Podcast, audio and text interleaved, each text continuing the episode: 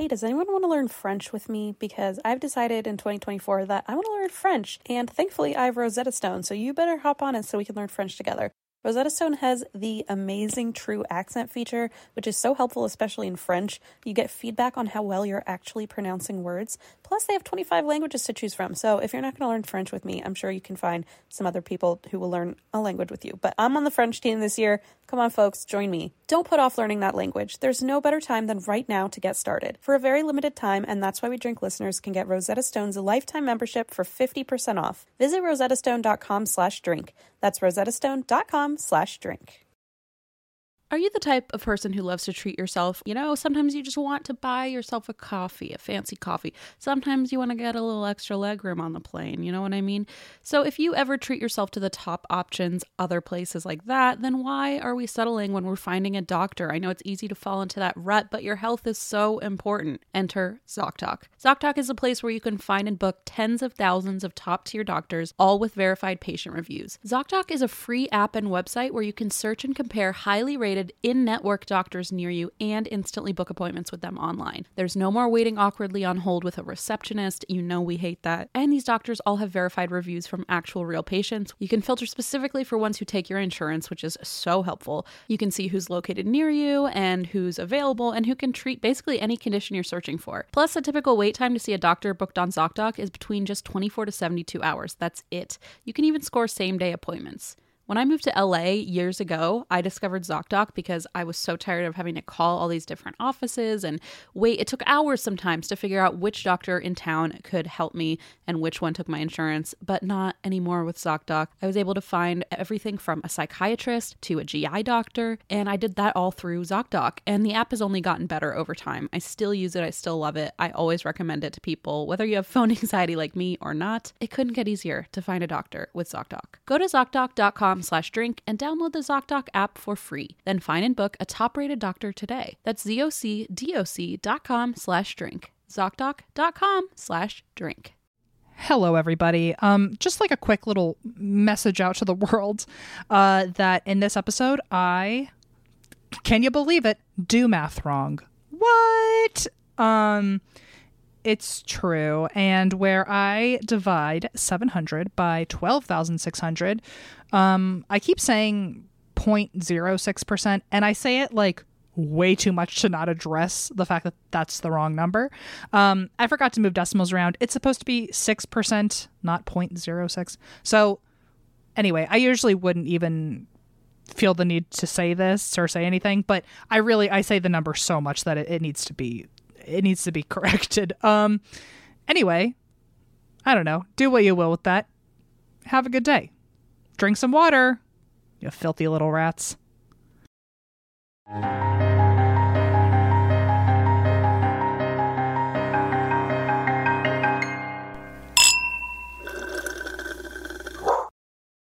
Oh, Christine. Ah, what? I don't know. I just wanted to beat you to to finally saying something and then I didn't I didn't even come up with a witty thing. I stayed quiet. I gave you the opportunity because um, I feel like I always start off, but uh, you did great. Um, your first Thank time you. starting off the podcast. Well, first time ever. Well, here I go um complimenting you again publicly about your outfit. I don't know what it is. You're it is. so silly. I'm literally in like a two dollar tank top. It's because I never wear tank tops. Every time I wear a tank top, Emma's like, "Whoa!" I, I don't know why Because my broad like shoulders are on display, as my mother always told me. oh I don't think you have broad shoulders, but I I and I don't know why because I'm not like tank tops aren't like a thing for me, but like I think because you do look different that I just noticed difference. I think maybe and- that's what it is. I also took a shower and forgot to take my hair out of this towel thing. So, you know, Em was like, "Oh, looks like an exercise day." I was like, "No, it's the opposite. It's I managed to shower, and that's all I've done." You could tell me you just ran like 10 miles and I'd be I'd believe you. With, I did. You know, I did do that. I forgot to mention I did run 10, 11 miles. yeah, and you um, bench pressed a bus, so obviously Yeah, I didn't know you knew that. I watched. Um, you did. no wonder you're all worked up. I'd be too. If you bench press a bus, I'd marry you on the spot. hey, well, all right. Cool. Um, no, also you have like a nice all around glow. You've got a little tan going on. Oh, thank you. I uh, put oil all over my face because my skin is Hmm. dry. Um, Lovely. This is the week of Leona's birthday, which is why, I drink. So I am my like in-laws are coming in tomorrow. Um Leona's been really sick, but she's better now. Then her teacher got she sick. so she had roseola and, and Blaze's first comment was like, "We need to get uh, Em over here to like continue Em's like list of childhood vaccinations."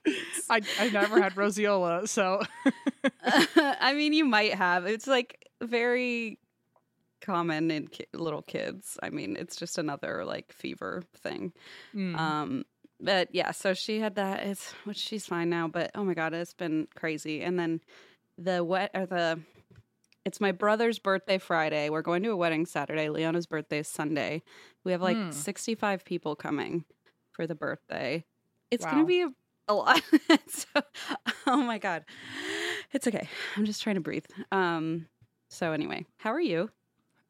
better than you. Um, it's a low bar. I well, I have um, I've been doing a lot of extra cleaning because uh, we have friends.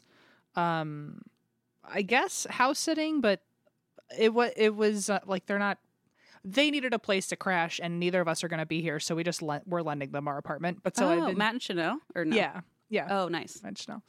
Um, Christine only knows that because I accidentally texted her into a group chat with. Um, I was thrilled. I was like, "Hey guys, I'm just watching you make plans." I I, realized loved it was it. it was the wrong group chat. So I felt like I was like a fly on the wall, you know.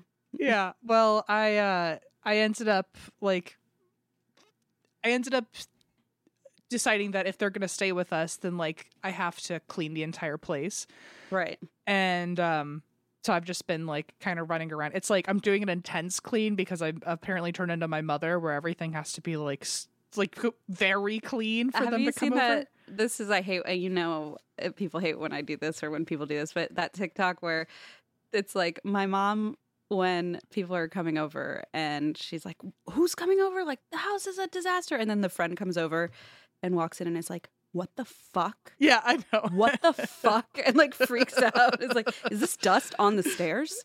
You haven't taken your trash out? And the mom's like, I'm sorry, I told you. I'm like, Well, this is what I- moms literally think is going to happen if you invite a friend over and the and I. I don't know why my brain is like that because Chanel has already like like stayed multiple nights here before and they've both been here for parties like It's such a real thing though, like to feel like you need They- to make it I don't know what my for deal people. is like they've No, seen I'm it the same dirtier way. It's like it's your home. Well, and Sherry is sleeping up here in the podcast studio. the Mm, haunted one. Yeah. And so I've had to like as you know there's like a bed in that closet. yeah And so I try to make it really cozy about like a headboard and pillows and so I'm trying to make it nice. But like also I work up here so it's just kind of a shit show. I had to move my my THC sodas out of the fridge so she's not like accidentally drinking one at night instead of a LaCroix. I'm trying to make it nice, but yeah, it is like a constant. I think I'm Mess. also I think I'm more stressed because both of them will be here without me like supervising what they're looking at and not that I think they're like snoopy Oh, but I feel like- right. But if they're like, "Oh, I wonder where this is," and open the wrong Yeah, cabinet, or yeah. yeah, I get you, I get you. I, I will say also um, Matt is one of the people who actually notices things nobody else notices. Like I had I had a housewarming party and instead of complimenting anything I actually really really tried on, he came up to me and was like, "Oh, I really love how you did the wiring of like I love how you like organized your cords." And I'm like okay, that's a big deal, though. I noticed that too. which Like, is why a big I'm thing for me. which is why I'm like I have to wipe down the cords. Like I'm like li- like He's crazy gonna look person. at those cords. He's he's been dying to see those cords again. I know it. I know. So anyway, I'm like, I know he's gonna notice the organization. So I feel you. anyway, that I guess that's why I drink. But I'm also traveling, um, back to the East Coast again. I'm like a, a little tired of it. But Oh my god, yeah. What are you doing on the East Coast now?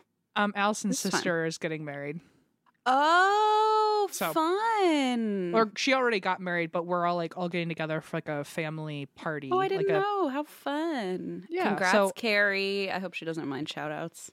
I don't haven't even seen her in years. Actually, she would love a shout out because when we had our Charlotte show, Allison's whole family came to the show. And I guess Carrie was standing in line to like get a t shirt. And she overheard two people in the audience talking about Allison. And they were like, they said something about like, oh, and Allison, like maybe Allison's whole family's here, and they were like trying to think if they knew Allison's family, and they said, I think she has a brother, but I think she only has a brother. And then Carrie was like, Shut the fuck up. oh my so- god, no. Allison has two siblings. They're both lovely and um shout out Carrie only. Yeah. Only. Yeah, no, Only she was Carrie. like I, I think she was like, I, I wanted to like stop them and tell them that I'm the sister, but like I don't They like would be like, "No, you're not, you liar." but so she Prove actually it. she told me backstage after the show, can you like somehow slip in that like Allison has a sister? so here you are. I that was like really it. smooth. I I sort of forced that one. I was like, "Where are you going? Why?" Yeah. You're welcome, Carrie. That was me, okay? You're welcome, Carrie. So um anyway, that's I guess that's why I drink. I'm just I'm just, you know, aware It's of my stuff going on and that's it. So You are aware of it. That's good. yeah, At thank least you. someone is. Yeah. Now we are too. By now, you've probably heard about Burrow, a new kind of furniture company known for timeless designs, durable materials, and details that make life in your space easier. Last year, they brought their expertise outside with the launch of their outdoor line, which I love, and now they're adding more must have pieces to the collection. For example, Dunes offers seating, dining, and lounger options, while Scout is a new folding chair upholstered in a chic woven fabric. And I think I'm going to get two of those for the balcony. Blaze and I love to sit out there in the evenings after Leona goes to bed. And I love the idea of having a good looking, but also extremely useful and comfy place to sit outside. Made of durable materials made for all seasons, weather resistant teak, stainless alloy, and quick dry stain resistant cushions with easy assembly and disassembly, this is the perfect thing for your outdoor space. They also just launched a new standing desk, Copilot, with adjustable height, a durable scratch resistant body with built in storage to make working at home easier than ever. I'm in the market for a new desk, um, so this is definitely going to be my next bookmark. And of course, there's Burrow's legacy seating collections like the Nomad and Range, now available in new colors. And Em and I, that's like the only piece of furniture I think we actually share is our Burrow sofa in the podcast department. Love that thing. And that's why We Drink listeners can get 15% off their first order at burrow.com slash drink. That's burrow, B-U-R-R-O-W dot com slash drink for 15% off. burrow.com slash drink.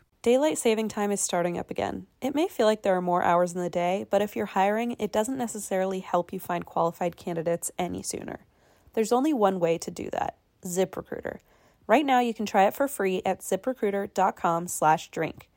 ZipRecruiter works around the clock to find qualified candidates for you. Once you post your job on ZipRecruiter, they send it to 100 plus job sites so you reach more of the right people.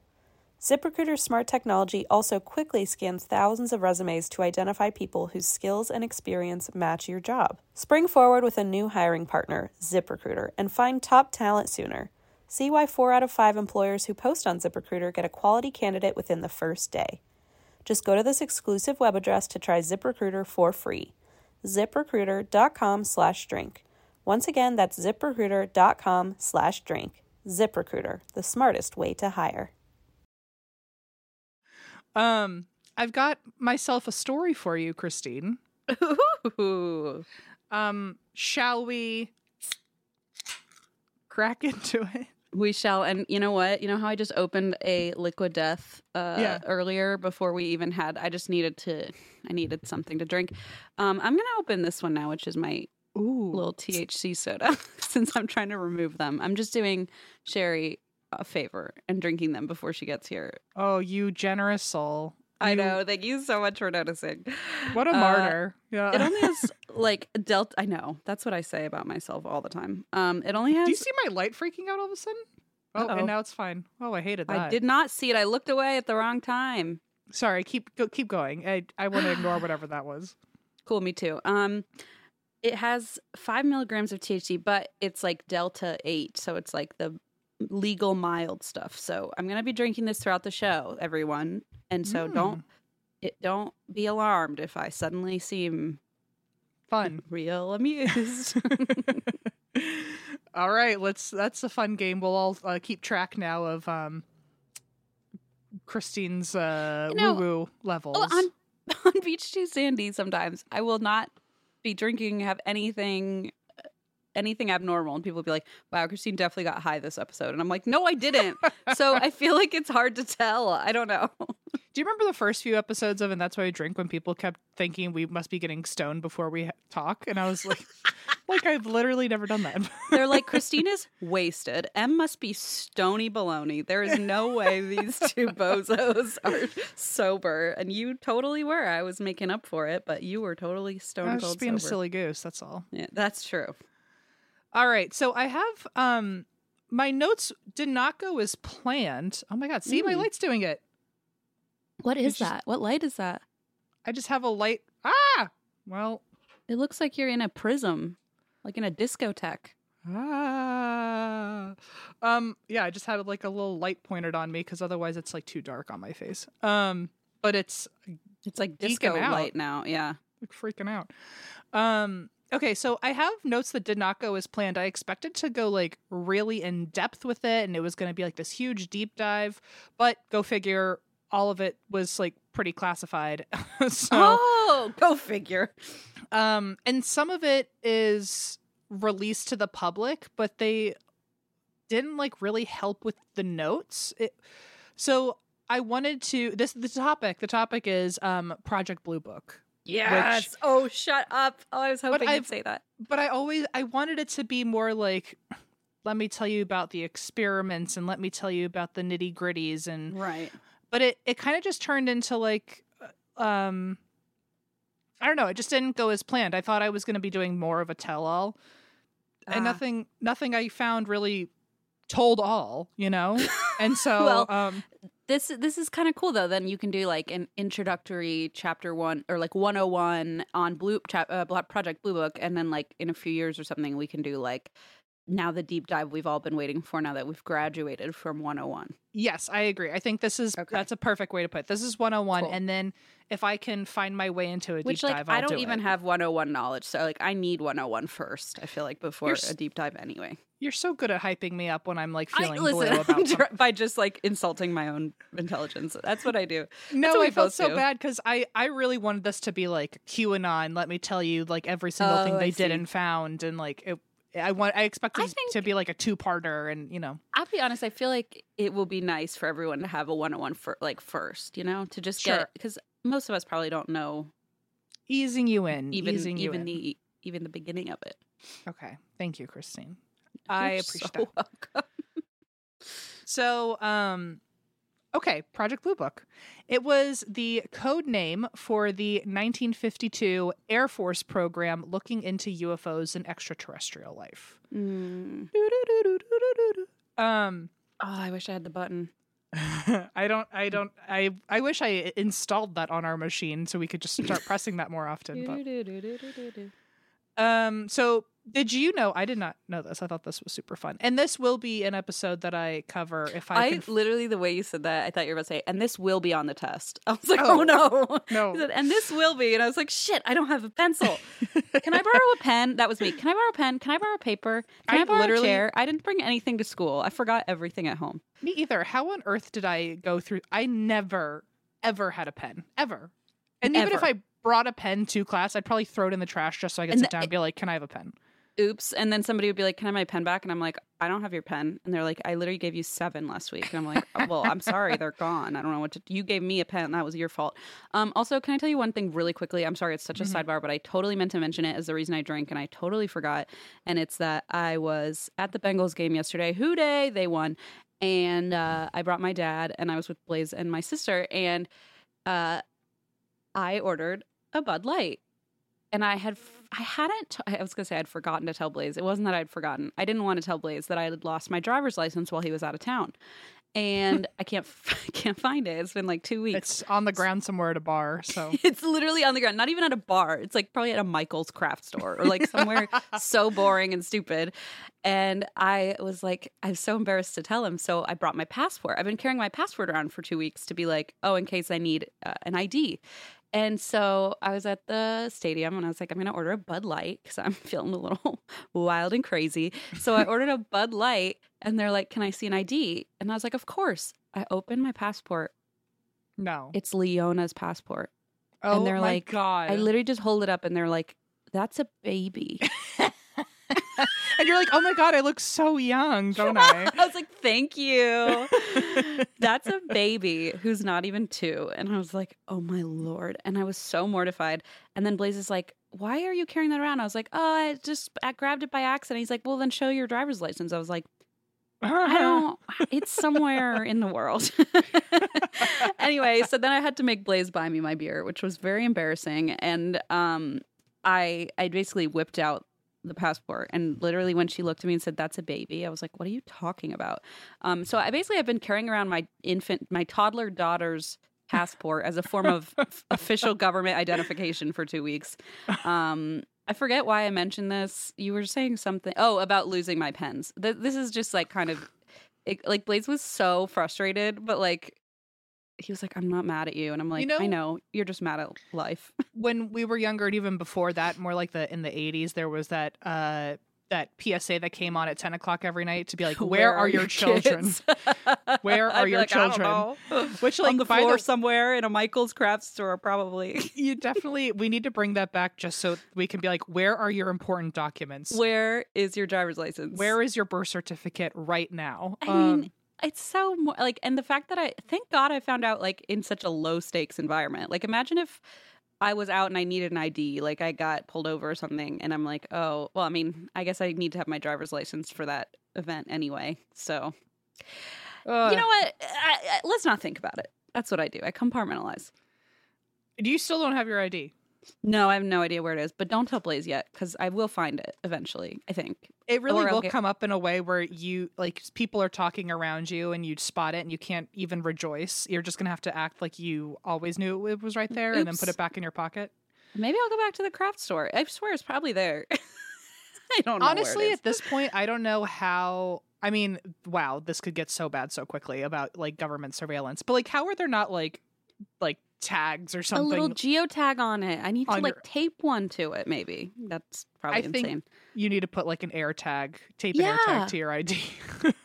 I think I do. Um, I think that's a good idea, Em. I'm gonna do that. And you know, people would say put it in your wallet. Well, I do have an AirTag in my wallet. My wallet's here. My ID is gone. So Yeah. you know what? That didn't help me any.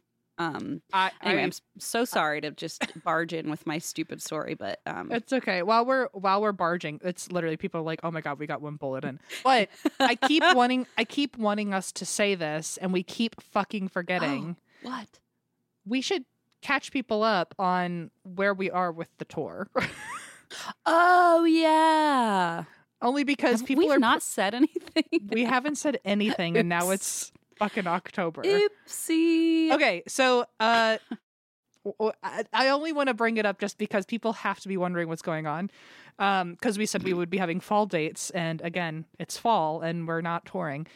Um, so we had uh, a bit of a miscommunication when it came to like figuring out venues and stuff like that, and it things just didn't work out. Things just didn't work out in time. So we are going back out on tour, but we're going back out on tour in the spring. So we're taking a hiatus for the fall, and Yes. but we are still doing the same content. Otherwise, we would have announced to you guys like the location and how it went, and like talked about the tour more. Um, right, but, we're keeping it under wraps still for for the shows that haven't seen it yet. Exactly. So we're only halfway through our tour. We're just taking a very big break in between, but not as big as COVID. So That's you know, right. so you're not allowed to complain. So Um, um, we will be back in spring, which it will be, you know, wide range f- between January and probably May. But and in- we don't even know what cities yet, so we're still waiting on the um, information. And this is uh, Yes. as we approach October. So yeah, we'll be uh, we'll be releasing that as soon as we have it. We just haven't gotten it yet. Um, and also, just in case you are missing us so much, um, Alexander and I will be in Pittsburgh and Nashville on November eighth and 9th. So if you want to come see us, you can. boom. boom, Boom. bang, bang, boom. Okay, I've been wanting to say it for like easily the last ten episodes, and I'm then I always remember, remember. after we record. So I never remember. anyway, sorry to everyone who's been like wondering what's going on, but you have deserved a PSA for quite some time. yes, yes, that's true. Hey, Christine, I've got a story for you. It's called Project Blue Book. Um, Oh, cool. Should we do? Is it a deep dive? Is it a? No, I'm just kidding. Just- you don't have to explain all that again. okay. The first and last bullet I left you on was uh, that it's a code name for the Air Force, uh, an or- Air Force program in 1952 that was looking into UFOs and extraterrestrial life. right, right. fun fact, because it didn't even occur to me, uh, people since the late 1800s have been claiming to see UFOs. Ooh. Probably earlier, but it's been documented around in the US at least since the late 1800s. Cool.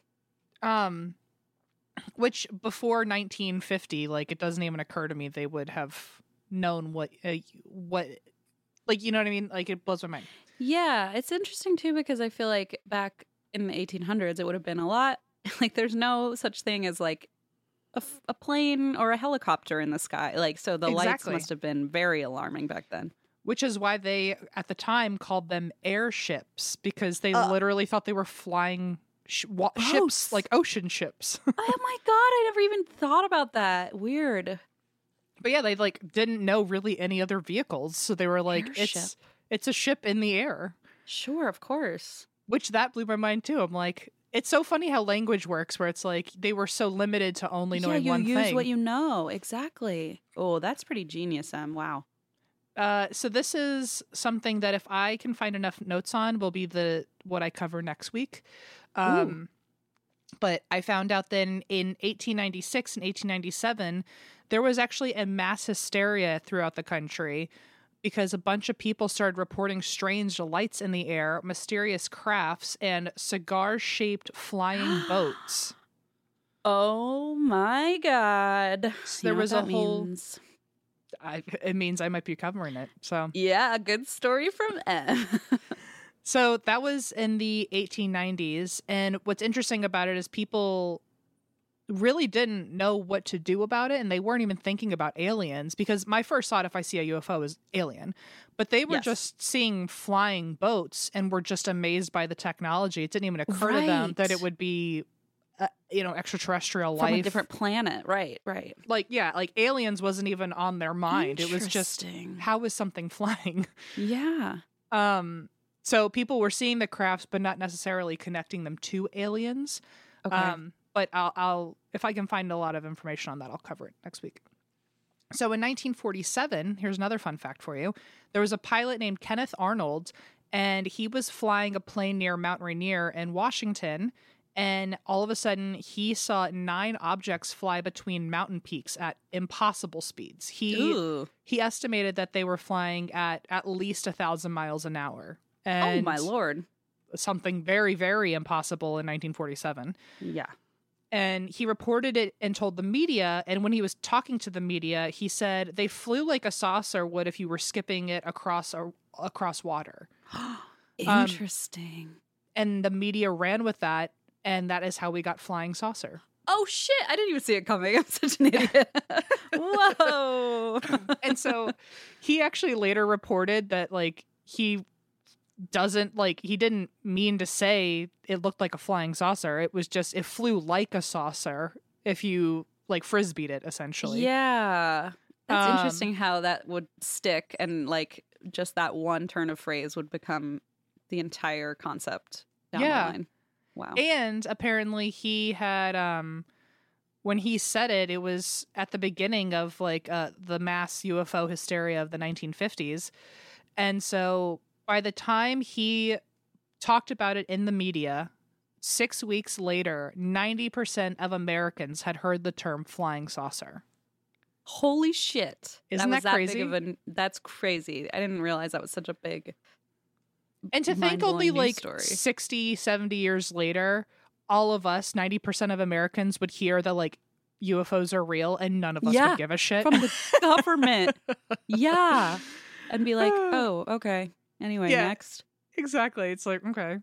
Um so after his report, UFOs, especially flying saucers, those sightings exploded. Um, Okay. This is where we get the modern idea of aliens taking off. And uh, Mm. the concept of UFOs is now so big in the world at this time that people are starting fan clubs and investigative journals and um, search teams. So this is the UFO craze uh, when we start seeing all this stuff. And in 1947, it was also the time that it was the start of the Cold War. World War II had just ended, and ideas of like these big, massive, scary nuclear weapons like A bombs were, you know, Sputnik. They were hot topics. Yeah.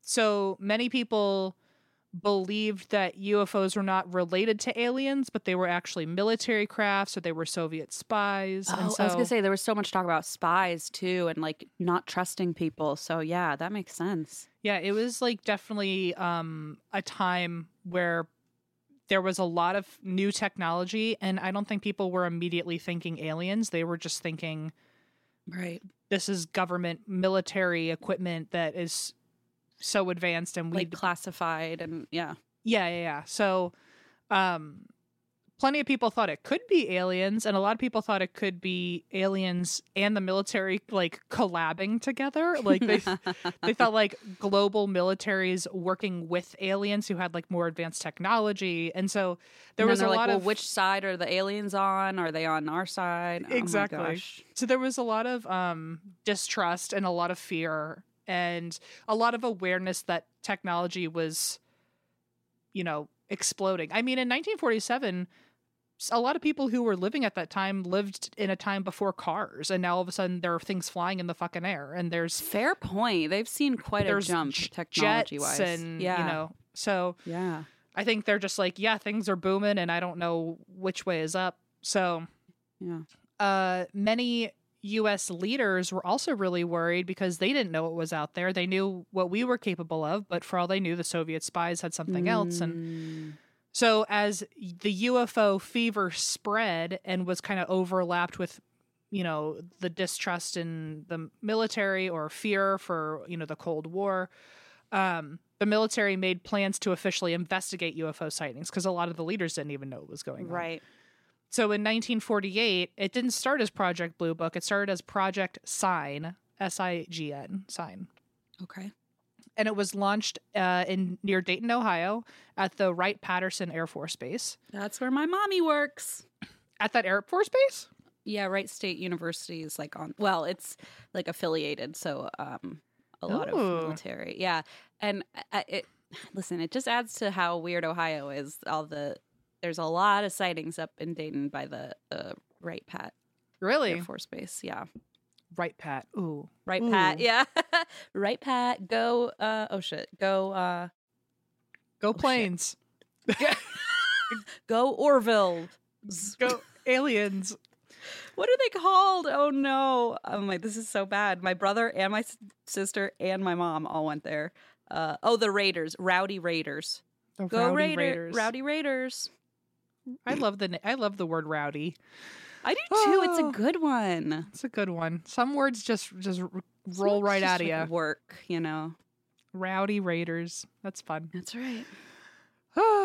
so so in um so they created project sign in 1948 and in the and it was to investigate like all these sightings that people were seeing like are they aliens is it military we don't know about like what's the deal and in Yeah. the end project sign didn't actually find any compelling evidence that it was extraterrestrials um piloting ufos but a year later, Project Sign evolved into a different project called Project Grudge. Oh, that's scary. And I wonder how they pick the names. you Yeah. know? What the fuck? Explain yourself, please. it's That's got to be like when you when you name like hurricanes, how there's like an order to it. the you know? alphabetical. Yeah.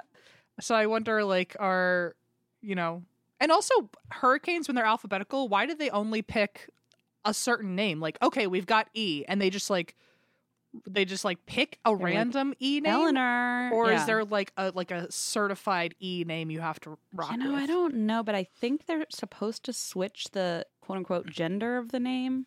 Isn't Mhm. that true? I don't I think so. It's boy, girl, boy, girl, boy, girl. Yeah. I think. Okay. Well, anyway. Patriarchy. so heteronormative, these fucking hurricanes. Honestly, it's actually like pretty feminist. It's very equal. I'm offended. Oh. I mean, I, I'll still be offended. That's fine. I'm This sure. Easier. Oh, yeah. Okay. You're right. I'm mad. Um, Oh yeah, you're right. I'm mad. So in 1949, Sign evolved into Grudge, which does feel more masculine. Um, yeah. What the fuck? But it once again found no compelling evidence of any extraterrestrials, and so the project kind of ended in 1951. But then the Oh, next okay. year, Sign and Grudge would both become Project Blue Book, which is now the longest Mm-hmm. running and best known, um, best known publicized now, Yeah. um, you know, investigation into UFOs. And Project Blue Book was officially active between 1940 or no 1952 to 1969. So that's what 17 years, and it was headed by Air Force Captain Edward J. Ruppelt. And the astronomer, I always, I don't know why I always mess up his name, but it always throws me off. Dr. J. Allen Hynek. Um, he is a he he's known. He's been I've been talked I've talked about him a lot in other stories, either UFOs. I think he actually like also jumped on the Mothman train. Um, but he was a UFO research consultant to the Air Force at this time, and he became the lead scientist on Project Blue Book. So he's like the man when it comes to, you know, aliens, UFOs, all that good stuff Space boats. space boats. And Dr. Hynek worked for Ohio State. He worked for uh, John Hopkins. Oh, H. I can do What- all the I can do all the fun. What's Ohio State's? Um, I O. oh, IO. Buckeyes, baby. All right, of the Rowdy not Buckeyes, a- or I'm not really an Ohio State fan. I my Renee went to their law school, but that's my that my affiliation ends there. oh, okay. Before anybody's like, "How dare you?" Uh, People take this shit seriously. Do you have a Do you have a team you like, or is it the Rowdy Raiders? I gotta say, it's probably the route. I, listen, I love the Louisville. No, the, that's not even the right town. I love the the Y'alls, the Florence Y'alls. Oh, I love the team. Florence Y'alls. Okay, that's my team. Oh, Let's leave it for at you. that. have you been to any of their games? I haven't, but I really want to. It always conflicted with bedtime, but I think like next summer we'll be able to go finally. It'd be fun. Leona would have a great time. That's what I'm thinking. They have a lot of family nights and stuff. So Oh, yeah. imagine her with like a little, like a bunch of ketchup and mustard all over her face from a hot dog. oh, I don't need to oh. imagine that. That's a daily occurrence. Okay, but for me, it's glamorized, and yeah, for I'm like you all it's about adorable. it. Oh, wow! I would love to go to a Florence Y'all's game with Can her. you come and we'll We'll have, go? we'll have that be matching jerseys. We'll have matching that can be like your guys' activity, you know. Yeah, every time Funko M comes to town, we go to a Florence Y'all's game. That's so fun. Yeah, and we'll both have ketchup and mustard all over our faces. It'd be a great Uh, time. That'll be adorable for me. Not. It'd be so fun. And then I'd be like, I'll Christy, you have to wipe my faces when you face too. I know. I was gonna say I'll wash both your faces. okay. Um, where were we? Where were we? Where were we? Oh, so oh, Dr. Hynek, he works for Ohio, State. State. He worked for John Hopkins. He worked at the Harvard College Observatory and the Navy Whoa. and the Air Force. So, um, he NBD. was quite an academic, and he was famously responsible for the Hynek scale, which we talked about in past episodes. Yeah. But it's um, he was also the the one who, by the way, he thought that UFO craze would die out like hula hoops. Do you remember us talking about that? That's right. Yes, I absolutely do because we went, of course, on the craziest tangent about that. Yes, yes, yes. So, um, a quick review on the Hynek scale. It is uh, the list of different types of close encounters. So Yes, it's. okay. A, do you want me to tell you what they are? or You want to guess what they are? Sure. I So, I know. F- uh, yeah, you you tell me. The the close encounter of the first kind. Do you know what that is? First kind is just seeing a UFO, right? Wow, you're so smart with your big fat brain. Look at that. Do you like that I tilt my head like a dog? I'm like, did I do it right? so yes, the first the encounter a close encounter of the first kind is seeing a UFO at five to six hundred feet away or less. okay. Um, so that's all, that's scary enough. Five to six hundred feet away. that seems a lot. Yeah. I like certainly close. too close. Um, so it's because at that range, the witness can make out considerable details. Mm. Um, a close encounter of the second kind. Do you know what that is? Is that seeing an extraterrestrial? No, in the middle. It's when there's an alleged presence. So like they can there's signs Oh. that something was there. So scorch marks, like an aircraft was there. Oh, Or raised radiation levels, malfunctioning electronics, animals acting weird, us feeling weird. Um, and then the third encounter is when you actually see a, an entity. Mm, okay. So that can be either someone piloting the UFO or making physical contact with them. Ugh. and then later they added on the fourth kind, which was abductions. They're like, I guess we need one more step, which is the worst of all. Isn't that wild though that when the the scale first came out, it didn't even occur to them that something would take thought. us. Oh, so scary. You know, the first time someone got taken, they were like, "Oh shit, let's." They're like, what our, kind is this? You didn't warn me about this. Our scale is not made for that. Three and Um, a half? Right. So Dr. Hynek was um, actually a noted skeptic and he aimed to evaluate the cases with an open mind, but I think he went into each of them probably trying to debunk it. Yeah. And by this time, there were many more public panics about UFOs. This is still in, um, what year is this? I think this is 52 ish. It's like Cold War times. Yeah. Um, there's still a lot of public panics for like probably the last five years now about UFOs. And the Air Force uh, started having like hold press conferences that like everything's good. It's not an alien. Like everyone stop freaking the fuck out. But That's helpful.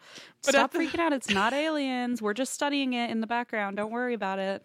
yeah. And so at the same time, they're like, it's not aliens from Project Sign. They said there's no sign of extraterrestrials. Project Grudge Right. said there's no sign of extraterrestrials. But even then, as like, government intel they're like okay so if it's not extraterrestrials what the fuck is it Yeah. and so they're trying to calm people down about aliens while also being very scared that it's something like not american and freaking people out and this is during the cold war and Yeah. so the director of air force intelligence he said that um he said that almost every sighting had been explained. This was during a press conference. He said that almost every sighting has been explained, and the ones that haven't been explained, the Air Force is looking into. And he said some sightings were, quote, made by credible observers to relatively incredible things. It is this group of observations that we are now attempting to resolve. So he was at least saying, like, there are things that we can't explain. We'll acknowledge that. Okay. But we are That's looking nice into it. you. Thank you. That's so nice. Um at the same time he was saying it's uh he said it's not alien or it's not you know it's not you know intergalactic. Right. um but we don't know what it is. And then he also told the nation that uh none of the sightings seemingly posed a threat. So like we should be fine. But also they weren't quote connected to any secret development by any agency of the United States. So he was like I would like to say it was it's a government thing and we can't talk about it, but even we don't know what's going on. Oh no, that's not comforting. Sorry. Yeah, so it's like comforting in one way where he's like, Don't worry, it's not this thing, but also it it could be this thing. But also, Um, we're a little scared too. It's like, uh, we don't want to know that. Yeah, and during the height of like the, the Cold War, so like everyone's freaking out. Um and at this point the military seemed less interested in figuring out aliens and they were more interested in like what the hell are these machines up in the sky. So, more than aliens, the CIA was worried about the Soviet Union. And not only that, but they were worried that the Soviet Union was going to use this UFO hysteria to their advantage and like use that as a tactic to, to get us. So, they thought that the, the Soviet Union would um, use the many reports, like sighting reports, to induce mass hysteria and like spread propaganda. Oh, jeez. And they were also scared that the Soviet intelligence might actually uh, overwhelm their air warning systems with false UFO reports to distract the military from an actual aerial attack. Oh shit. So they're like, this is a weakness now in wartime. Yeah, they were like they're just Oh, going no. to they're going to be calling in so many UFO sightings even if they're fake just to like Oh, no. distract us when there's like they're actually flying in their own planes and we won't hear about it. Right, right, right. and it became a matter of national security to end this UFO craze. Um, and by the way, the UFO craze is sometimes called the saucer era, which I love. Ooh. Um, I learned that too, and I was like, oh, like how that. how saucy. It is saucy. I almost said that. I was like, Christine, shut up. So I'm glad you said it. So the goal in investigating UFO sightings officially became not trying to find aliens, but to debunk them and to end America's fascination with them. So that way, the Soviet Union intelligence couldn't use it against us. Interesting. Okay. That's I why I said realize that, the the notes changed because I was expecting to do this whole tell all, and it ended up being me finding out that Project Blue Book wasn't all about aliens like I wanted it to be. Right. it was more about Russia. Yeah. um, and so it uh yeah, it changed. So after debunking uh, they haven't debunked yet, but the goal of Project Blue Book became trying to debunk these UFO sightings uh, in general, not just as aliens, but debunk what they are. And then the goal was to educate the public on aircrafts and natural phenomena to explain away any future sightings. So that way, instead of calling in about it to keep the, the airwaves clear, they could just know enough about airships to be able to determine if it was really a UFO they saw. Oh, okay. I got you. So, according to declassified CIA documents, the uh, propaganda campaign involved, quote, using the mass media, advertising, business clubs, schools, and even even the Disney Corporation to get the message across. now that sounds very dystopian. Like we had to bring Disney on board. Walt Disney was probably like, "Oh my god, like I'm so important. Look how special I am that the He's government really like, it's needs my time to shine, baby. So, like, I wonder Down if with the communists. that means at some point did like the CIA come to like fucking Disneyland and like talk to him about animating planes more? Like I wonder if we go back and look at that Oh, time. there's a shift in the animation. Interesting. I don't know. oh, Um, M, I like that thought though. but I mean, hey, they were trying to do mass media to teach everybody about aircrafts and natural Right. phenomena. So, but also I don't yeah, I don't know. Um so it was also recommended that uh, civilian UFO organizations should be watched closely because of their ability to influence people on their own with their own theories. So this is when they try to make people f- sound crazy for yes, okay. yes, Yeah. Yeah. Very Uh, it- gaslighty. truly. It- the goal was to undermine any UFO research until the public became uh, so over UFOs and that they thought that UFOs were nothing but like nonsense. Oh my god. That's so rude. So like even these like really intense civilian organizations who are trying really really hard and like ma- me off. and maybe are even on like the brink of discovering something Yeah. they're like being either shut down or like like um I'm some offended. other competitive propagandas coming out like rival propaganda to like say otherwise so i understand what they were trying to do because it was a national security threat but also like there are people out there actually trying to study this and now you've just shut all of it down Yeah, Um, and now you make them all look crazy, and it's going to take decades for people to take them seriously again. Mm-hmm. And so, as Blue Book continued, the CIA's interest in UFOs started to fade, and officials were trying to pass off the responsibility to other departments, um, because I guess the I guess their propaganda worked, and people started not caring as much, and so they were like, "Well, now it's not of you know utmost importance." So, however, in 1956, the former head of Project Blue Book, that Captain Edward Ruppelt, he published the report on un- unidentified flying objects. And in this report on UFOs, Edward references the estimate of the situation, which is this. Uh, we've the only person who's ever talked about it and has claimed to see it is this guy. Um, Okay. but the estimate of the situation is this alleged official report on the findings of that very early Project Sign, in which they actually found that extraterrestrials are real and they just covered it up.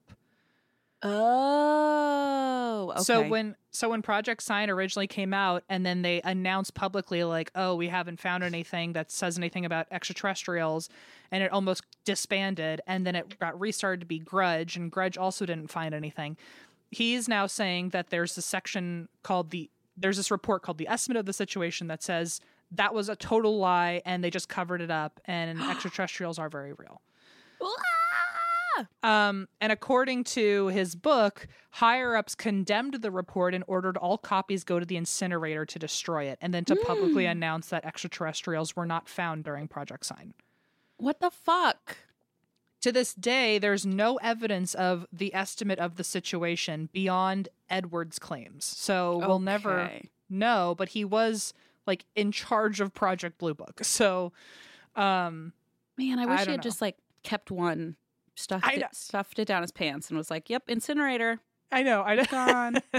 like I would, I would just wish. I wonder how many times though someone in the government has tried to do that to be like a whistleblower and it, like it's got found out. Like I mean, it must be a really scary thing to try and pull off. yeah, I mean I'm sure like if you had that kind of information and you like strapped one to your like your thigh or something and then tried walking Yeah. away, they'd probably kill you. Be like, you're you're a you. national threat to security. You're a threat now. Yeah. Oh, jeez. So, uh, to this day, there is no evidence of the estimate of the situation. However, the book ignited major controversy and demands for the military to declassify any UFO investigations they've done.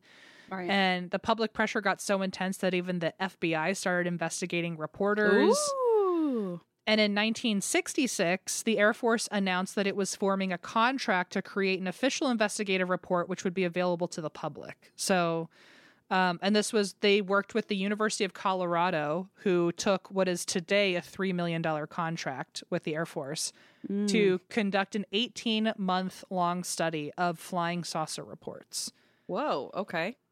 physicist Dr. Edward Condon uh, headed the program, and he was saying that the uh, he said that the existence of flying saucers are improbable but not impossible. So he was very interested in being a part of this. And in 1969, the program ended up releasing what their findings. And their findings were called the Scientific Studies of Unidentified Flying Objects. But because Dr. Edward Condon was in charge of all of this, that uh, same report, the Scientific Studies of Identified Flying Objects, is also known as the Condon Report. Ah, okay. I have heard of that. Yeah, I think we talked about that a couple episodes ago. Yeah, you've mentioned that, I think. And so the Condon report is you'll this will jog your memory. It was almost 15,000 pages long Uh, that's, yep. I already remember. I'm like, what the fuck? and it had 37 contributing scientists and the whole thing covered five categories, which what's that 3,000 pages each. Um. That's crazy. Shopping for humans is hard, but shopping for your dog is easy thanks to Bark. Every month, they deliver toys and treats just for your pup because they deserve to be spoiled. At Bark, they send your dog a whole new collection of toys and treats made just for them every single month. Whether it's their fun plush toys from BarkBox or their ultra tough toys from Super Chewer, they give your dog exactly what they want. And for a limited time, they'll double your first box for free. To get your free upgrade, go to barkbox.com/drink. That's right, you can sign up now at barkbox.com slash drink for this exclusive offer. This ad is now over. Let's go back to petting our dogs. It feels very fitting that Juniper is currently sitting on my lap uh, because we all want our cats to be healthy and happy because when they're happy, we're happy. But because we're not mind readers, we don't always know when they're unwell. And in my experience, cats are not the most, you know, open when it comes to sharing their woes. And there goes Junie. Literally jumped right off me. So helping us keep tabs on our cat's health is just one reason you should use Pretty Litter. Pretty Litter's ultra absorbent crystals trap odor instantly. No more cat bathroom smell, thank God. Pretty Litter's super light crystal base also minimizes mess and dust. Plus, the crystals last up to a month, which means less scooping and fewer trips to the garbage can for Blaze, because that's his job. Here's the coolest thing about Pretty Litter it changes colors to help monitor early signs of potential illness in our cats, including urinary tract infections and kidney issues. And Pretty Litter ships free right to your door in a small, lightweight bag. Pretty Litter has changed the game. The litter box is right near Leona's room, and so it is very delightful to not have that litter smell all the time when she's taking a nap. Plus, we can rest easy knowing that Juniper and his little kidneys are healthy. Pretty Litter helps keep tabs on my cat's health and keeps odors down. You and your cat are going to love Pretty Litter as much as we do. Go to prettylitter.com slash ATWWD and use code ATWWD to save 20% on your first order. That's prettylitter.com slash ATWWD, code ATWWD to save 20%. prettylitter.com slash ATWWD, code ATWWD. Terms and conditions apply. See site for details. these are the categories that it covered. Old UFO reports from before 1966, new reports since 1966, photographic cases, radar and visual cases, and then UFOs reported by astronauts. Oh, interesting. Okay. And Condon himself stated that 21 years of investigation um, had produced no conclusive evidence of extraterrestrials and no further research was needed. Um, and, I and a special, bullshit. I call bullshit too. It was like, yeah, oh, who are you? Project Sign? Okay. Oh, who are you? 15,000 pages? Okay. Yeah. Can you imagine writing 15,000 pages and not a single lick of that being evidence of extraterrestrials? some of my some dumbass on a podcast is like, I don't believe any of your fifteen thousand pages. I know. So Like- take that. like all the? All the hard work you put into I it. mm, I don't want to acknowledge any of it. You're wrong. I'm such an ass. I know.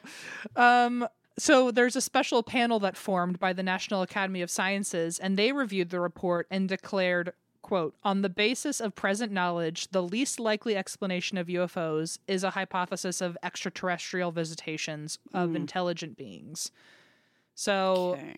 they sided with the Condon Committee, and uh, both of them, the Condon Committee and the National Academy of Sciences, both recommended pulling the plug on further investigations. I feel like. Because I'm apparently a conspiracy theorist and all this, I feel like someone held a gun to their head and said, "You close this fucking investigation You down and don't let anyone know." That's exactly right, Em. I guarantee think. it. I, I, you know what? I don't guarantee it. I don't Not- guarantee it. but not a, sh- not a shed of doubt on my mind. not a single shred. No. So, in December of 1969, the Secretary of the Air Force announced the official termination of Project Blue Book. And hmm. according to National Archives, between 1947 and 1969, so the entirety of Project Sign all the way to the end of Project Blue Book, Right. during that time, Project Blue Book looked into 12,618 UFO sightings. Twelve thousand six. Wow. and only 701 of them remain unexplained which to me mm. that's 700 fucking cases we that are talked about that, I think. And we did We were we've talked about this before Yeah, and we are saying just and which I, Jim Harold always says, which I love. Like, just one has one story has to be true. Just one ghost has to be real for Yeah. it to all be real. To for it to be possible. You know what I mean? yeah and I, that's i'm right on board with you Seven hundred is a lot more than one. i will say 700 out of 12.6 thousand though is only 0.06 percent Oh, it is, it is a lot smaller than it's. yeah exactly it doesn't feel all that big anymore but so only 0.06% of ufo sighting cases in that entire time during the like mass hysteria people looking into the sky every Mm. day only 0.06% are unexplained so and that by the way again me being a conspiracy theorist that's what they want you to think so That's what they um, want you to think. Exactly right. Em. so many do believe that thousands of the explained cases, which is this is where I fall, a lot of people think that of the thousands that were explained, they weren't investigated fairly. Um, so they were just kind of slapped with the label of People were like weather balloon, Yeah, basically, and so like swamp gas. even there was an article in Popular Mechanics where an author named Mark McConnell or Mark O'Connell, he said it was a rigged game because Blue Book investiga- investigators were under constant pressure to debunk and explain away any and all UFO reports. Um, the worst sin one could commit on the Blue Book staff was to mark a case unexplained. So Oh wow! So you it was just intense. Like there was an um ulterior motive here, and you were supposed to be following protocol. Yeah, and I don't and it could have been because people didn't want to create more mass hysteria, so don't label it a UFO or Right. hey, we really need this explained because otherwise we as a military need to be worried about what the fuck this is because it could Right. be, you know, it, they, So they could be like- after us. Research this, but you better not find anything. Like, Exactly. well, shit. Exactly. It reminds me a lot of um when I covered Snippy the horse and like this was like a, a horse that was like like I think he, I don't even remember the story anymore, but he was like mutilated in some way. There was it was there were scorch marks. There was like Yes, weird goo everywhere. But investigators still they couldn't come up with an explanation, so they just called it solved. Like it was like what the fuck? Like how is that solved and not a UFO? So um it reminds me of that where there's like something glaring in front of you that like Yeah. something's off and they just closed the case because they didn't want to deal with it. So That's Um, infuriating. so yeah, there were, you know, only 0.06% were not explained, but the rest of them that were, like Right. there were probably a lot of Snippy the horses in there where it was very oh, clearly very clearly alien and they were like, nope, You're like, sorry, just a dead horse, just another dead horse just another dead horse with like an alien sign branded into with it. Um, all over it. yeah. So eventually, Dr. Hynek, who uh, created the Hynek scale, he and he was also in charge of Project Blue Book at one point. Eventually, he speaks critically on Project Blue Book, and he said that there wasn't a fair effort to investigate the cases with an open mind. So he is validating this theory. Mm, interesting. And he said the entire operation was a foul up based on the categorical premise that the incredible things reported could not possibly have any basis in fact. So um, he So ends up becoming biased from the start, basically. yes, thousand percent. bullshit. He became a fierce advocate for true scientific study into the UFO problem. Love it. He said that they all really deserved genuine scientific consideration. But as he really got into this world of UFOs and he advocated for more research on them, universities Mm-hmm. ended up becoming embarrassed by their association with him.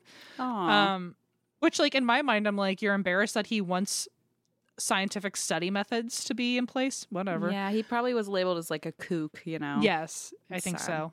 And he ended up retiring from academia altogether just to go into studying UFOs. Oh, Um, wow.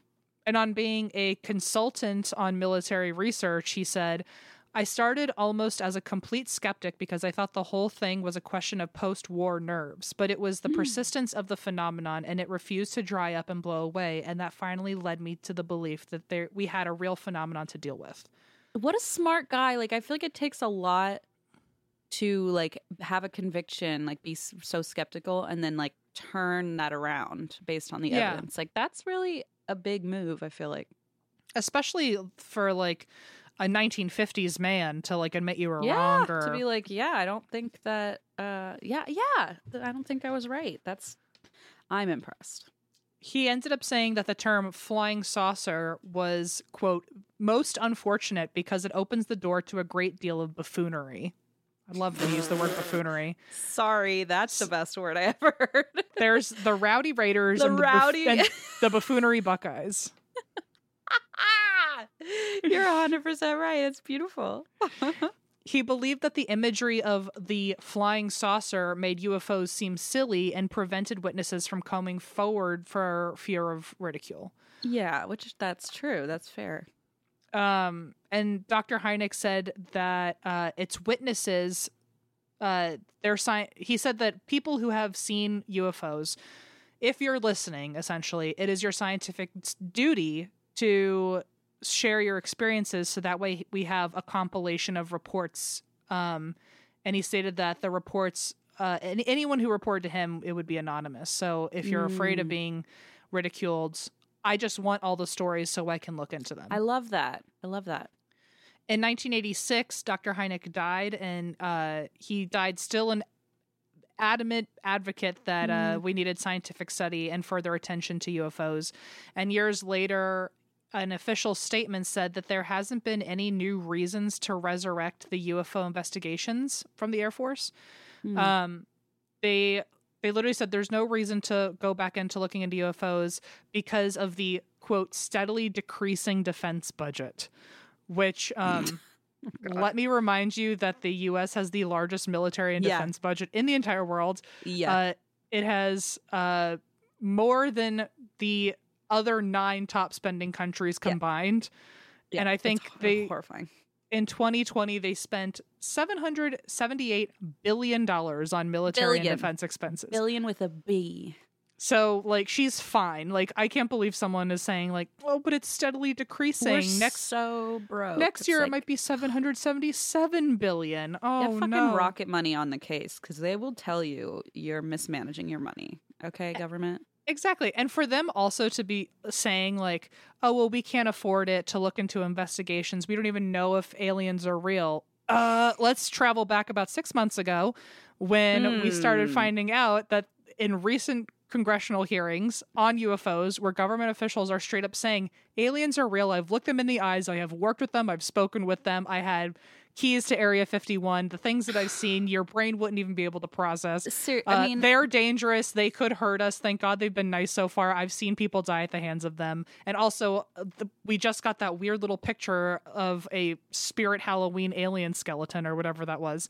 We've all seen it now that there's they are showing little aliens that I mean, it's it's it's on C-SPAN. Like I can't get more like fuddy duddy, boring news, you know, C no offense to all the C-SPAN lovers out there, but like come on, this isn't like oh TikTok is like unveiling a conspiracy. It's like no, this was literally a congressional hearing. It's just wild to me. So for all of their statements of like, oh, we're not going to look into UFOs and we don't have the budget Mhm. for it. First of all, the biggest lie to ever come out of anyone's mouth is the military saying we don't have the budget for it. What are you I talking mean, about? but they're And- using all that fucking money. That's the thing. They probably don't have the budget because they're mismanaging how they're spending it. That's true. Please But don't hurt me, anybody. Also- I'm scared now that I'm saying. if we go things. missing, it's the military's fault. and you can't do anything Um, about it because No, but just no. but just no. Um, but also like for them to say, "Oh, we're not going to look into UFOs," and now six months later, it's been proven that not only were they looking into UFOs, they were fully conspiring with UFOs. they were like They were speaking with extraterrestrials, communicating with extraterrestrials. fucking friendships Hello? with aliens or something. So That's Um, crazy. anyway, the if you ever want to go look at the highlights of that on TikTok, they're all there for you. It's amazing. Um, Em sent it to me, and my mind was fucking blown. So yeah. Anyway, especially since the congressional hearings, um, where government officials straight up told us that aliens are real. Um, and by the way, none of us cared because the world's on fire. That's the best part. You know that they wanted us to give a shit. well, Um, no, they didn't because they did. They posted it on like a Friday night so that nobody Oh, would it right. wouldn't be get like primetime news, and so like it just got completely You're totally right. aside. They like tried to tried to keep it d on the DL. Well, guess what? It stayed on the DL because everyone heard and went whatever. it worked. yeah. So anyway, the skepticism of the findings in Project Blue Book before recently, and the criticisms made by scientists and military personnel, uh, they it continued to fuel these theories that the Air Force, the CIA, and the FBI were covering something up, and Calciprese they were. Um, but fun fact: now Project Blue Book's records can be accessed in the National Archives. You can go read it yourself if you'd like Kick ass. and many of the reports have been digitized. So I wanted to use those to my advantage with these notes, but honestly, I think a 101 was the perfect way to start this. So I love it. that's Project Blue Book. wow. Good job, Em. Thank you. That's a it's a big topic. That's a daunting topic. I think you did a great job, and um, you didn't leave any of us behind in your telling of it. So now we're ready for the next. We're graduating. We're graduating. Two So oh if, if I find any more, we'll have a 201. Is it 201 or a 102? I think it's two oh one because I think two indicates like it's the next level. But then why do we even have the 01? Wouldn't it just be level 100, think it- level 200? Because like no, because I think once you get more detail, so like two oh two might be Project Blue Book. Uh, I'll look it up later. something more specific. like if it's like anthropology, it's not like anthropology 101. It's like, and then you have 201, which is the second basic of anthropology. 203 might be like anthropology in this country, like more specified. Do you know what I mean? Mm. You might be right. You might not. I don't know. I'm probably I'm probably not. I I do know it. It goes 101, 201. I think those are just like the levels. Um, Interesting. I don't Like know. they're the I could- intensity levels, but then the Yes, numbers at yes. the end represent the categories. like which class? Yes, yes, yes. I think that's it. Interesting. I'm pretty sure. Go Rowdy Raiders. My mom's Go a prof- go buffoonery Buckeyes. My mom's a professor. She's probably like, "What the fuck, Christina? That's not how it works." Okay, so uh, Em, I have a story for you, and it's interesting that yours was kind of, I don't know. I think maybe it's a similar situation where this is not as much as a deep dive as um, our wonderful researcher Saoirse and I expected. Um, because there's just a really, really limited amount of information on it. Mm, And look at us. Look at us just always having the same brain. Just, just Two ships in the night, Christine. there we go. Okay. Two peas in a pod, peanut Yeah. butter and jelly. Um, so this is the disappearance of Susan Wolff, and okay. uh, I just want to write a little note here. Susan Wolff, uh, her legal name when she disappeared was Susan Wolff Capel, um, but she was in the middle of a very contentious divorce. And her obituary by her family only used her maiden name. So I think we're going to stick with just the maiden name out of respect. Sure. And uh, here we go. This is an Ohio story. Um, Susan Wolff was born March 30th, 1962, to Judy and James, or Jim Wolff. And she was born and raised in a town called Newcomerstown, uh, Hmm. which is in Ohio. It is about an hour and a half northeast of Columbus, and it is in the Appalachian region of Ohio on the Tuscarawas River. It is largely surrounded by forests and farmland, and just 20 minutes from Salt Fork, which is like a wildlife area and includes Salt Fork State Park. Uh, so, just, you know, kind of out in the boonies, so to speak.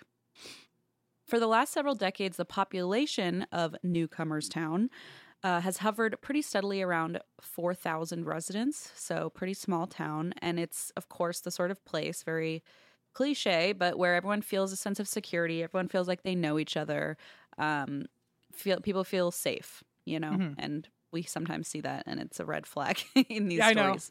Nowadays, when something's safe, I'm like, like I kind of wish it would start dangerous, just so like yeah, I'm on, set I'm already on edge. Yes, exactly. Set my. That's why I have such a. what do they say? Like I, I don't know. I have that issue where I expect the worst because then if something good happens, Right. I'm like pleasantly surprised, but I'm prepared just in case. You know. Yeah, yeah, Um, yeah. So that's that's kind of kind of how it is. Uh, so people felt like they were safe in this kind of a small rural town. Susan herself was an active member of the community. She was part of the youth ministry at St. Paul's Lutheran Church. She was really proud to be in the Lutheran Church.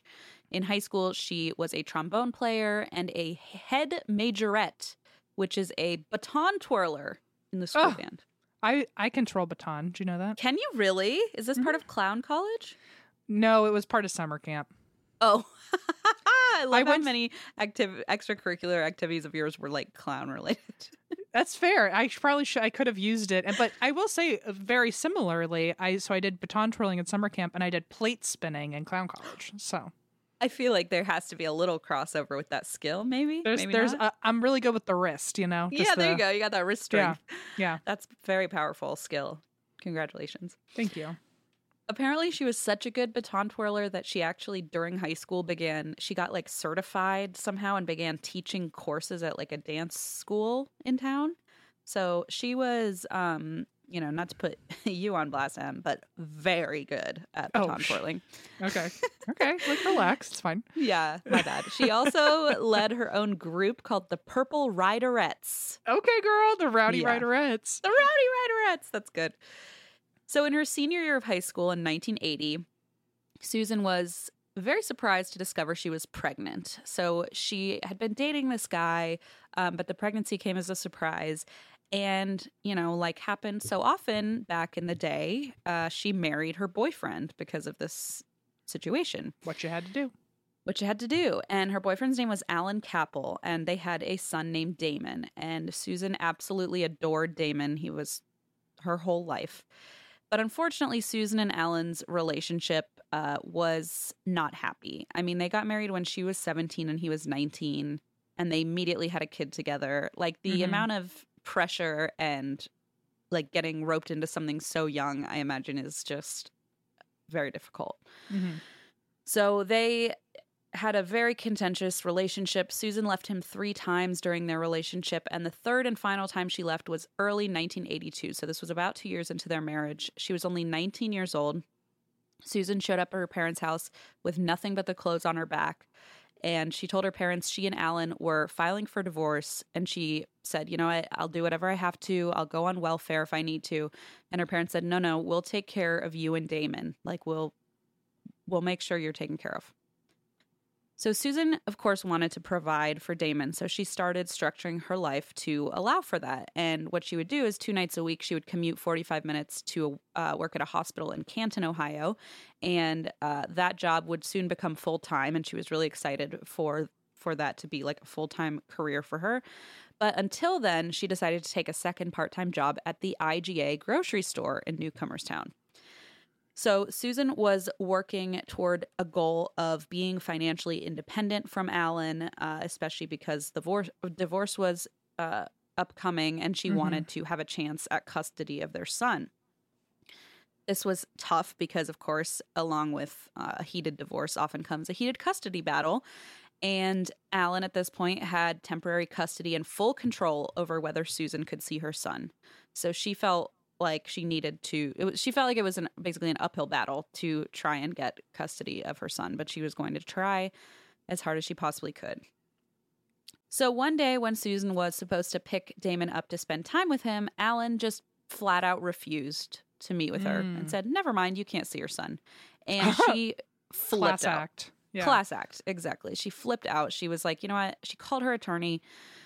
She said, "I'm done with this." And her attorney said, "Well, the good news is we are ready to get this custody hearing going and a date has been set." Ooh, And okay. yes, this was a big deal. Custody proceedings had already been delayed twice, so she felt like this was just an ongoing. She just couldn't see the light uh, at the end of the tunnel until now. So she was absolutely thrilled. She told her mom, she told Judy, "Mom, it's the best news. I'm so happy." And this part makes me tear up, but she spent the rest of the day, she bought paint to paint her ch- own childhood bedroom for her for her son. Oh, and um, she said this is going to be our room. We're going to sleep here. And uh, the room had been painted orange when she was in high school and now she went out and bought green paint and spent the day painting the room to prepare for damon's arrival after the custody hearing which like just tears my heart into pieces. So she was in her parents stable home two jobs under the roof uh, you know an, two incomes basically uh, a safe place to be a family lots of people to watch him. She was like this is perfect. They're definitely going to grant me custody. She told a friend i have good news. I finally see the light at the end of the tunnel. So she was just felt like she was finally turning a corner. Yeah. So, just before leaving for her 4 p.m. shift at IGA, Susan was in very high spirits. Um, she told her mom, I will be at that custody hearing. And those were unfortunately some of the last words Judy Wolff ever heard from her daughter. Oh, Yeah. So at 6 p.m., Susan's dad, which I think this is very adorable, stopped in at the grocery store deli to get dinner and see his daughter at work. Like he that is a very in. dad thing to do. Isn't that cute? I thought so too. Like, I'll just pop in, grab a ham sandwich, and say hi. oh, So he went and and saw her, and she was halfway through her shift. Um, so her shift ended at nine. He went to go get dinner. He saw Susan's car, the family car, out in the parking lot. Said hi to his daughter, um, and said, "I'll see you, you know, when you get home." But once he got home, 9 p.m. came and went, and Susan didn't arrive home. She only lived a mile away. Her parents only lived a mile away from the grocery store, and it would have only taken a, a matter of minutes to drive home. And she had the car at work. So it was very odd that she didn't come home shortly after nine. Uh, and it wasn't like her to just go make plans with friends last minute and not tell her parents. So they were, let's just say, uncomfy. They were like, something is not right, but we're going to wait it out and hope that she just forgot to tell us where she was. She also had just gone to work with her uniform and did not bring her purse or wallet with her. So essentially, like if she was out running errands, she didn't have her purse, she didn't have her wallet, it Right. didn't, she didn't have a chain of clothes. It just didn't make sense. Yeah. It doesn't make sense. And she was last seen wearing her uh, she was wearing her IGA apron. So it's not like she was going out with friends without a wallet and a change of clothes or whatever. So just very odd. Um, Judy later said in an interview, "We just had a horrible night that night. I was like, I don't know what's happened, Jim. We didn't know, but I felt something horrible had probably happened." Just like a gut feeling. Just a gut feeling, and it's it must be so scary because it's just nighttime and there's nothing you can do. You're like, Yeah. do I go to sleep? Do I like drive around looking? Do I call the And- police? but they're gonna And say, when you like, have one of those gut feelings, like they they're not fucking around a lot of the time. So if I ever had a gut feeling, like your I would intuition freak the in. fuck out. I would be Yeah. like, "What is going on?" It- Yeah, oh my god! And so no, you're just sitting there, and there's nothing you can do. you're like just waiting, which is just my least favorite thing to do as a, an extremely impatient person. So I can't even imagine. Um, still, Susan was a young adult. She was under a lot of stress, as we covered. And, you know, it was possible she had made last minute plans with friends and lost track of time. So her parents were trying to convince themselves, like, maybe this is just her letting off some steam. But of course, the morning came and Susan still wasn't home. So the Wolves called IGA and got in touch with another woman who had worked uh, the same shift as Susan that night. And she said, Oh, I saw her leaving her shift, leaving after work. And they asked her to tell the story. She said, The two of us were chatting in the parking lot. I was waiting for my husband to come pick me up. And Susan was headed toward her car when a rusty blue car that seemed like an older model pulled into the parking lot and drove up besides Susan. Mm. Susan talked to the person and then looked back at her friend and apparently made a disgusted expression as though she were like disliking the person in the car. Yeah. Al- Almost, I imagine it as just like an ugh, like an eye roll, you know, Yeah, to your friend, yeah. like, uh, this guy again. So even though the friend didn't see who was in the car, she said she definitely knew the driver because after making this kind of face at her friend, she hopped into the passenger seat Oh. and they drove away. So Hmm. we don't know what was said. We don't know who was the, who the driver was. We assume she knew him. Um, right. For to just get in the car. to just hop in the car, you know. also, like for it to be a, a disgusted eye roll look, it's like you have to be pretty close because that's like that seems exactly like a, a chummy thing to do. Yes, and it feels like a ugh, like I dislike this person so much that I'm willing to make a face right in front of them, like you know, Yeah. to say, well, I like I would guy." roll my eyes at you or something. Like I feel like you have to be like pretty close for that. Yeah, yeah, exactly. So like it I wouldn't do that with a friend I just met because we're not that that close. Right? I, Yeah. I'm okay with looking like an asshole. exactly because then you do look like an asshole, you know. Yeah. So it it's bizarre because she then got in the car, so they must have said something, even though she didn't like them, to convince her to Mhm. get in the car. And there was no like gun or knife, you know, so it wasn't like she was forced into the car. Um, she went willingly, which was very odd. So you know, the parents hear this and they're immediately confused. Um, but they thought of Alan. So this is uh, uh, Susan's husband, Right, who's they're in the process of divorcing. Alan's friend, Rick Parrish, owned an old blue car. And they were like, huh, well, they're really close. Like maybe it was him. Hmm. Uh, you know, we'll figure it out.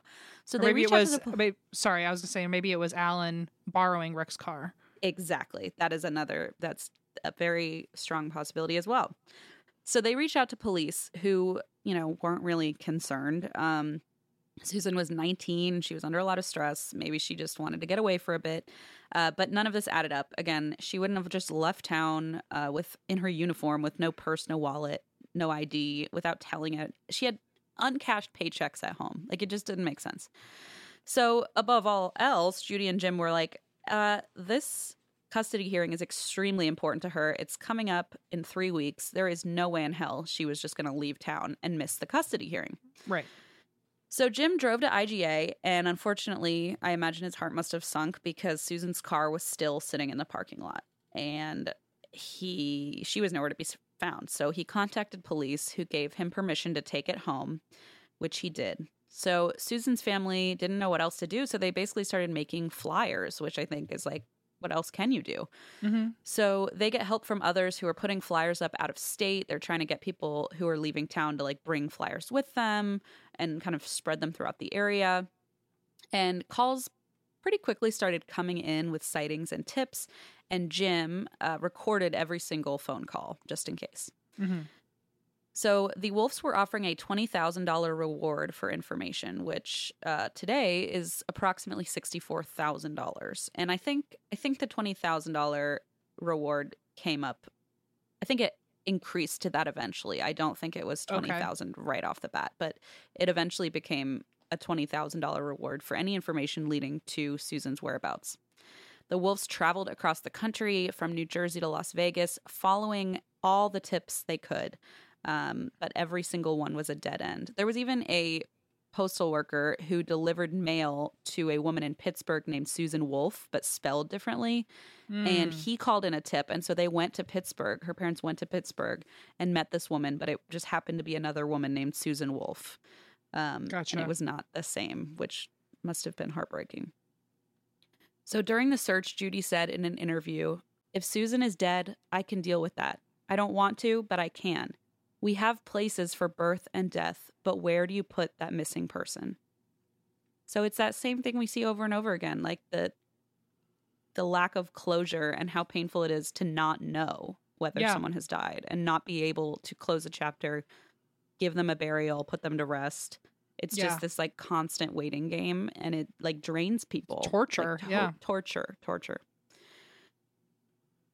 In 1983, a Greyhound bus driver picked up a woman in Cleveland headed south, and she requested to be dropped off at a gas station in Newcomerstown. But he said, No, that's not the official bus stop, and that place is closed.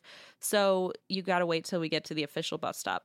Apparently, when she got off the bus, she began running back toward that closed gas station. Oh and shit. Okay. the driver thought that's a little bit odd. And at the freaking bus stop, there was a missing poster sign and or miss yeah of her and he looked at the photo and said oh my god that looks just like this woman that just ran, ran away off. from the bus yeah. and so he said she was acting strange she was traveling with one single satchel even though she had started the trip in reno nevada so like What she was traveling hell? cross country with like barely anything and she was headed toward the gas station where Rick Parrish, Alan's friend, had worked at the time of her disappearance. Oh, Just a interesting. little bit odd. So the bus driver alerted the authorities, but they did an extensive search of the area and found nothing, no sign of her, or no sign of the woman that uh, could have been her. Like she just kept running off, or just- Yeah, they, she must have uh, slipped out of the area or Oh. hid under the radar. Yeah. So once authorities reassessed the details of Susan's disappearance, they finally got involved, but they really didn't do much of a large scale investigation or search effort. And the police have gotten a lot of flack from people all over the country for how much they botched this investigation.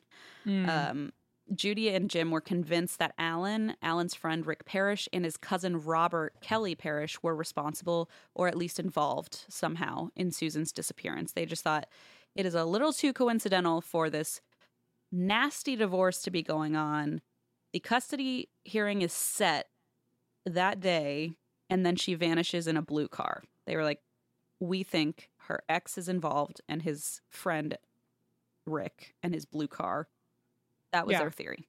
yeah, yeah, yeah. That's uh, it's a good theory. I think so. I think it's definitely the strongest possibility at this point. But Yeah. get this. Two weeks after Susan vanished, Rick and his cousin Kelly were killed in a car accident in the blue car. What? Yeah. And so that lead was just like gone. And there is speculation online about like do did somebody cut the brakes? Did somebody but Right. apparently it really was just an accident. They like r- Oh, rolled off shit. an embankment and were killed. Um it's almost like somebody in a comment on a forum said like it, karma got them immediately. like if Oh, they wow. did do it, like karma got them immediately because they were killed within 2 weeks. Yeah. Um, so, you know, if they did know anything about Susan's whereabouts, they most likely took it to their graves, um, Okay. which would have just been so. My first thought too was someone cut the brakes or like. yeah, it's a very weird coincidence. Hmm, okay. You know, no way to really know, but apparently, according to the, I don't know, paperwork, it was just a cut and dry accident, but who knows? Yeah. So the Wolves describe the official investigation as a very frustrating experience, um, which I would say is putting it mildly. And many, including myself, say it was downright botched. Um, unfortunately, we don't have many details regarding the investigation because, fun fact, uh, all the investigation documents, transcripts, and the original prosecutor's file were somehow lost after uh, a couple years. They just vanished. Um, and then that happened again. So they've Sure, lost that's very interesting. Just vanishing. just piecing on out and nobody seems to know where they are. So basically the information is it hadn't been digitized obviously. This was back in the 80s. So it's just lost to time, which is infuriating. Alan maintained his innocence, of course. Um, he said he was certain Susan was alive somewhere, and he said he expected her to knock on his door one day and he'd just ask her where she'd been. And her parents were like, uh, Yeah, I mean, that'd be fucking nice, but I, I don't know many times that that's happened ever, but Yeah. um, likely Okay. story. okay. And but it, This- But why would he, she even go to him? Like she's they're Right? divorcing. Yeah, like back off. yeah, that's interesting. Weird. So Alan was eventually granted his divorce and custody of Damon. This was a year after Ugh. Susan vanished. I know. Um, despite the Wolff's efforts to seek grandparents' custody rights, I think that's a pretty difficult thing to pull off unless you have like very, very strong Evidence or reasoning, reasoning. yeah, or evidence. So he got custody, and within five months, he was remarried. And in 2003, now this was two, 21 years after Susan was last seen, he also died in a car accident. What the hell's going on? I don't know. It's weird, right? Okay, so I find it weird. Everyone's just like, yep. I'm like, seems bizarre to me, but yeah, Whatever. I don't know. Um, if he was involved in whatever happened to Susan, of course, now that door is closed and police had not taken the time to really thoroughly investigate him. So, too late now, Wild. he's dead. wild that they could never, or that they never looked into the person she was having a custody battle with. Hello? Like, Best friend was like a suspect, or the car drove a least. blue car. I don't. I mean, botched. You said botched earlier. That's a great word because, like, yeah. how did you miss this, or how do you just not care enough? And also, like, it's not care? It always careless. the the the like. What's the knee jerk thought is always it's the ex, it's the, The husband ex, did it. Yeah, the husband did it, the spouse did it. So like, how would you not even start there? You'd think whatever. so. And it's just really frustrating. There have been theories floated around that maybe Alan had like an in with the cops and maybe, or whoever did it, maybe had an in with the cops and kept it on the DL. Mhm. There was also, it, I think it's also just frustrating because of the way they treated the family, like her parents Right. so infuriating to listen to and read about the way that they just were so dismissive and didn't give them any information like they were doing all the legwork but the police just didn't even you know Well, you even said earlier that like they like the dad got permission to drive the car home. It's like they didn't even look into the car. They didn't even. I mean, like I, I and they could her- have they could have examined the blue car that the cousins Right. drove right. that Rick drove but uh 2 weeks later it was totaled so they had those 2 weeks to take a peek to interview the cousin Did they just did they ever make a statement about like why they just didn't give a shit or like Mm, no, not really. Um, not really. There's not much reasoning to be heard. Um, and for a while, the parents, uh, Judy and Jim, were taking note or having their friends call anytime they saw like a- a blue, a rusty blue older car that fit the description, and they were writing down the license plates. Apparently, they called police and told them that, and they were like, "Oh, we don't keep track of any of that." And they were like, we've been like they just were doing all this work and then the police would just kind of put a block up you know like no that's not gonna no we're not doing that. Um and so like just say you don't care. Like just say exactly. Like you have no reason to not do your job. it's pretty obvious. I mean it, it's just infuriating. I- i'm not you know probably doing it justice how much shit parents got um like just total what the, a word i heard in one podcast was uh Girl, did you word? hear what? Christine, what's the word? I'm having a brain fog moment again. That my mom brain fog. Um Oh, uh Murphy's Law. Sorry about that. uh Oh, Murphy's, Murphy's Law, Law. where it was like uh, you know, everything that can go wrong will, and it did in this case. It was almost like comical if it if there were anything funny about it, but unfortunately, you know, there's obviously Yeah, it's actually just sad Murphy's it's actually just yeah, horrible. Um but it's true. give- I mean, like I don't I I have yet to hear you talk about one way that it was properly investigated. yeah, So- yeah, per- exactly. Or And- investigated at all, not even properly. Like they just all. didn't even give a shit. Not even a first step. And so, uh, if you do want to hear more, Trace Evidence podcast did a really good episode, like thorough covering of the case. That's where I heard the Murphy's Law comment, and I fully agree. Um, and he kind of goes over, like in much finer detail, like the minutia of the quote unquote investigation, all that. So, if you are Mhm. interested, you can. Uh, I watched it on YouTube, but you can also listen to that. So, anyway, this is all just a big mess, as you can imagine. And Alan then also dies in a car accident, and now that door is closed as well. Right. So, although Susan's case isn't, you know, as well known or as widespread as others, it has compelled people for 41 years because it's just so jarring. Like she just vanished. And so in 2006, users created a thread on websleuths.com to try and share information and theories. It's sort of like a forum where you can chat back and forth with other people. And one user shared an article about the cold case unit of the Kentucky Society of Professional Investigators. And the article came from Kentucky Post and featured a team of private investigators who were dedicated to taking on cold cases that were at least 20 years old. And they had read about the Wolff story. And even though it wasn't in Kentucky and it was actually like not even in Cincinnati, it was farther north, they were so compelled by apparently it was the photo of the parents on the um, on one of the articles that that compelled them to decide that the Wolff's case was their first case, their first cold case they were going to look into. Oh wow. Okay.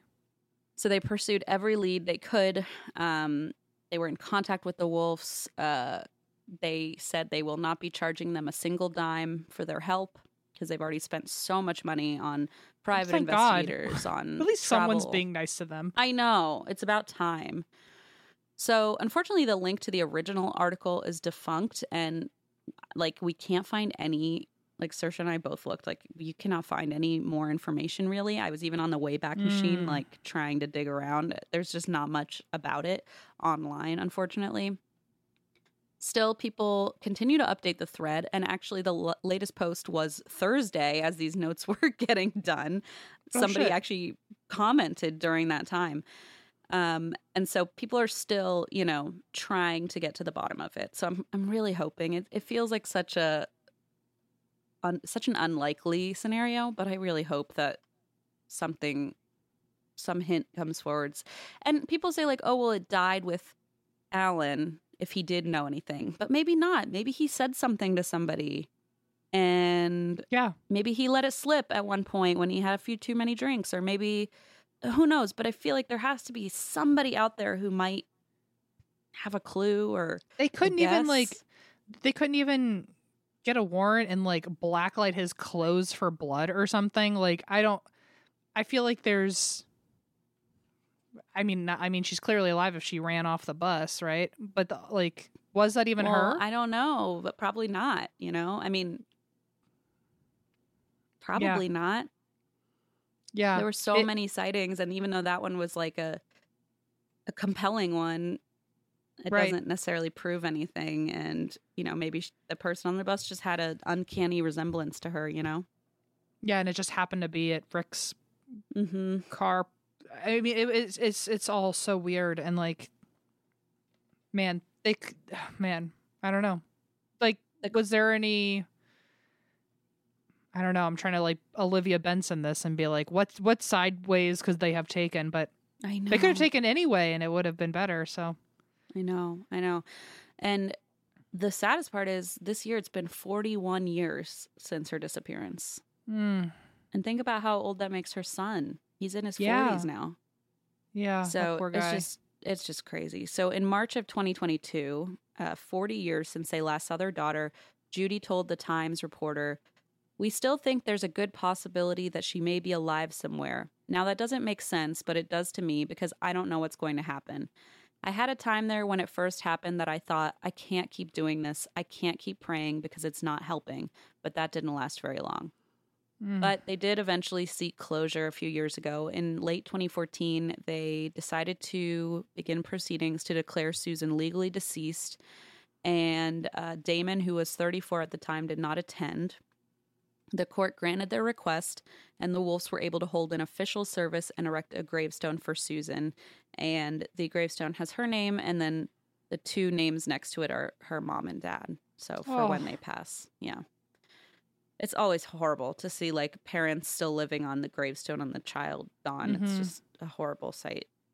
So they held a celebration of life service for Susan on June 6th, which was an important date for them because it was the day that she had been confirmed into her Lutheran church in 1976 and uh, as a teenager and that was a just a really special ti day for her and a special day for the whole family. So they decided to do it that day. And they published an obituary which spoke of Susan's brothers, aunts, and uncles who miss her, as well as her nieces and nephews that she never got the chance to meet. And the obituary ended with Susan's favorite Bible verse, which she and her mother picked out together years ago for her confirmation on that day. Um, the Bible quote is For everything there is a season and a time for every matter under heaven. So today, the wolves still hope that they'll one day find the ultimate closure and have some truth. But uh, for the time being, they are just trying to, you know, live one day at a time. They're in their 80s now. Um, so, uh, you know, we can only hope that some information comes through that gives them some answers before they pass. But um, I like to think that at least when they pass, they'll be reunited. But, you know, Yeah. I don't know. Oh, Um, that is the story. I'm gonna give you a quick. I took a screenshot of her stats, like um, just in case you know if anyone has any information. yeah. So let's see. Susan Wolff Kappel was 19 years old when she went missing. Oh, she was only 19. Think about that. Sorry, that Oh, took me by God. surprise again. In my mind, she was like our age. yeah. So I know, I know. So so many of the photos that are posted are like age progressions of her. So I forget how young she was when she actually passed or um, Yeah. disappeared. I'm sorry.